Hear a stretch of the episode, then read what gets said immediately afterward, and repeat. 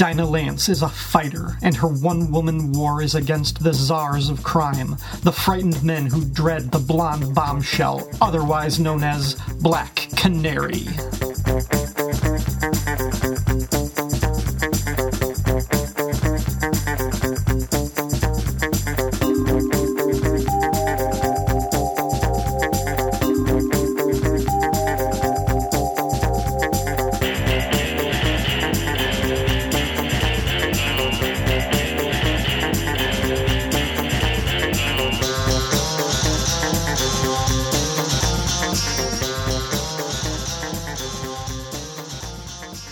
Welcome back to Flowers and Fishnets, a Black Canary podcast. I'm Ryan Daly. I hope you've had a good summer, a good month of July anyway. By now, you probably know that this podcast is going monthly for the foreseeable future. My other shows are keeping me plenty busy, but since DC is actually publishing a Black Canary series for the first time in two decades, the least I can do is stay current with my reviews. Well, sort of current. Black Canary issue 2 came out about two weeks ago. I would like to start getting my reviews out within a week of the issue's release while it still may be fresh in people's minds and on the new release shelves. Hopefully, my review of issue 3 will be a little bit more immediate once that book comes out. But anyway, that's all the preamble I have, so let's get into the latest issue. She moves like she don't care. Smooth as silk, cool as air.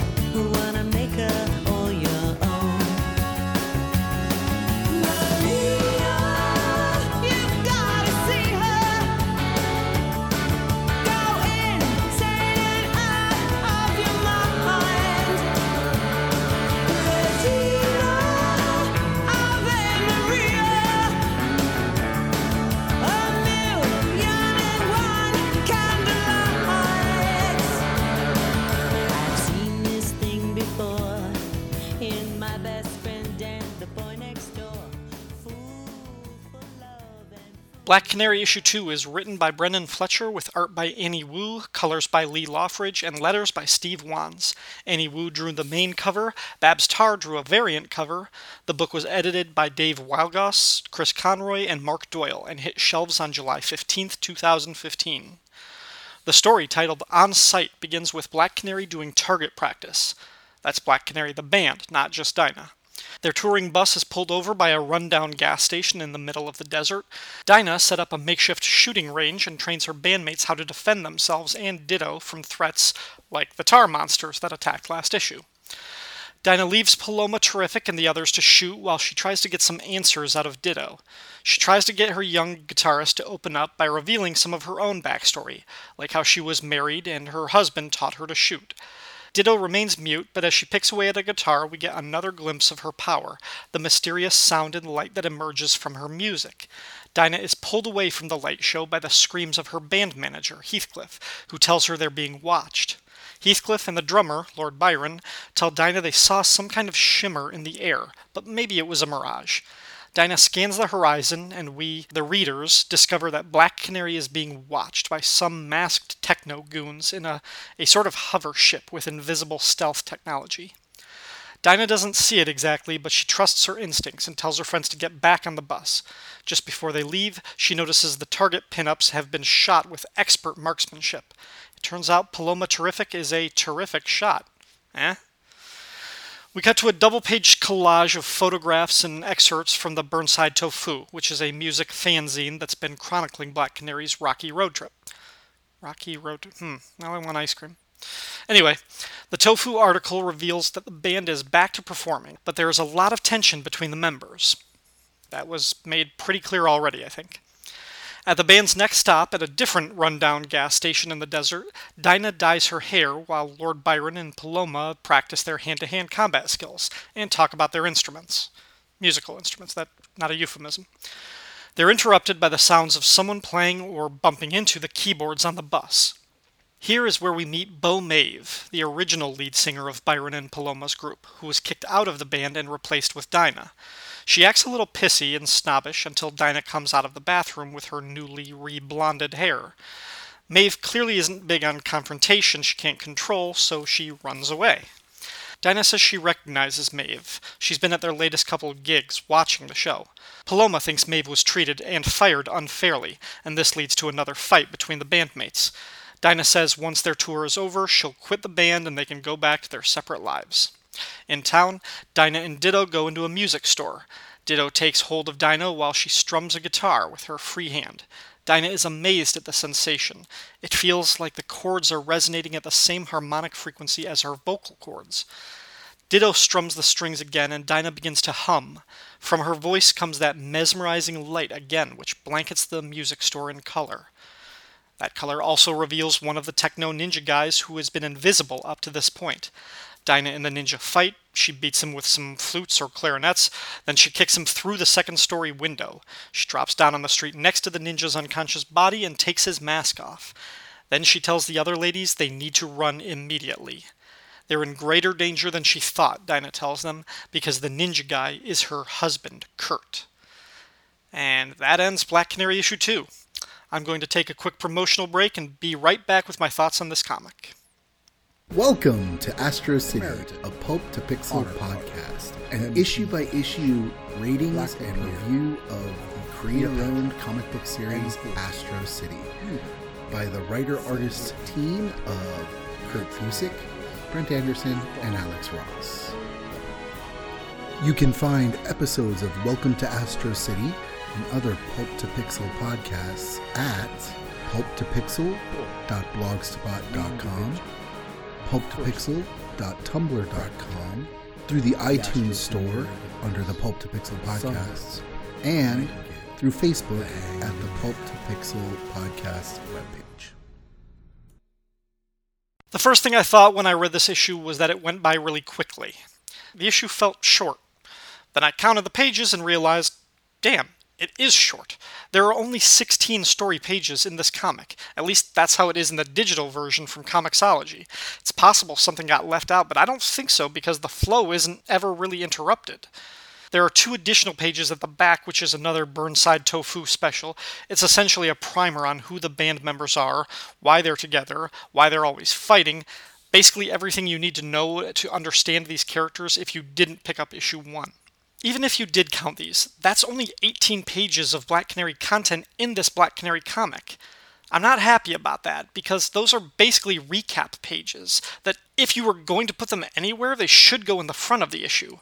And looking at the 16 story pages, the first one is a splash title page with no dialogue, and then there's the double page montage of the tour with the tofu write up that doesn't provide any new information, and there's a lot of blank space, so the art doesn't really grab you on those pages.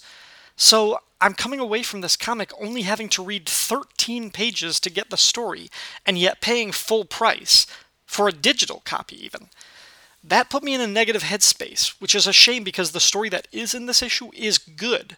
Just about everything that's here I like, so I'm going to try to stay positive with this review right off the bat, I like that Dinah is teaching her bandmates how to fight. Dinah has always been a pragmatist. Even though she's not a small business owner in the new continuity, it's nice to know that she still has that rational maturity to her.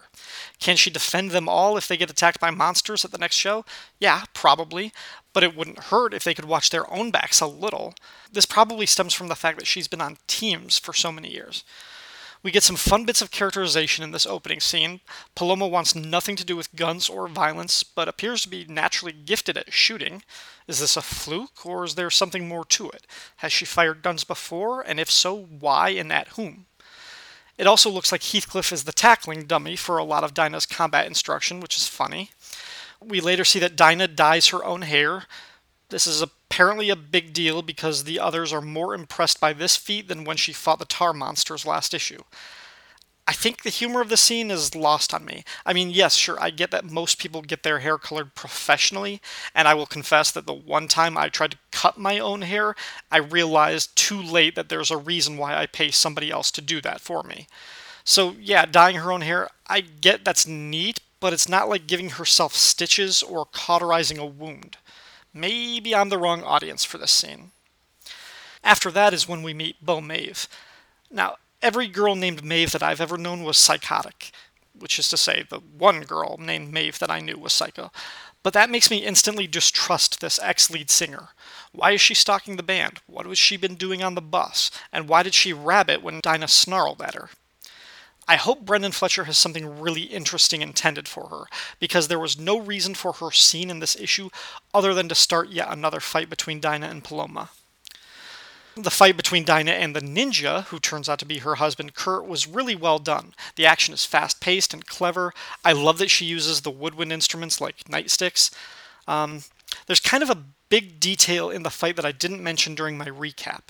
Kurt throws something around Dinah's neck. She calls it a vocal inhibitor, so she can't use her canary cry. It's like a little bolo tie or steel wire noose that goes around her neck and fastens tight so she can't vocalize. Dinah ends up ripping it off pretty easily, but this beat disturbed me a lot. It reminded me of the movie The Counselor with Michael Fassbender and Javier Bardem. In the movie, somebody uses a motorized version of this trap with razor wire to behead one of the characters.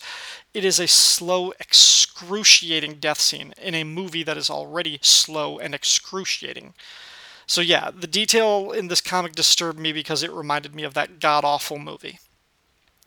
The final reveal of Dinah's ex, or late, or whatever the status of Kurt is, I, I found it underwhelming because I don't give a crap about the character. They failed to make him interesting in all of the Team 7 books. Every time Dinah talked about his death in Birds of Prey, I wanted to throw the issue away, and I gave up on that book before I learned he was alive or what was going on, so I don't even know if I believe this is her husband, Kurt, or not. It could be a shapeshifter, it could be a clone, a robot, a tar monster that can resemble him.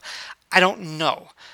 I would have preferred Brenden Fletcher ignore everything about the new 52 Canary, but clearly he's picking up on some of those threads. I have enjoyed the first two issues, so I'll trust him to do something cool with Kurt and Dinah's relationship going forward. As for the art, I'm still really digging it. If you like this art style, and I do on this series, I think it's right for the tone and the style of this book. I think it just keeps getting better for. Uh, I think it just keeps getting better from the preview to the first issue to this one. It's great. Annie Wu does this neat little figure diagram of Dinah demonstrating takedowns on Heathcliff. She breaks up into four figure silhouettes that gets the point across. It's really cute, but then the really nice touch is that she brings this four figure effect back during the fight in the music store.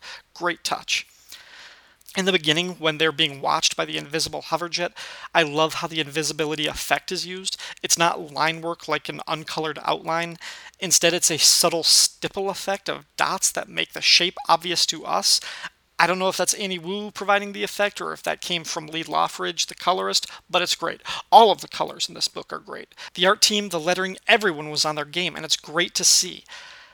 I just wish that there had been four more pages of story in the book, at least. I'm still a little ticked off about that.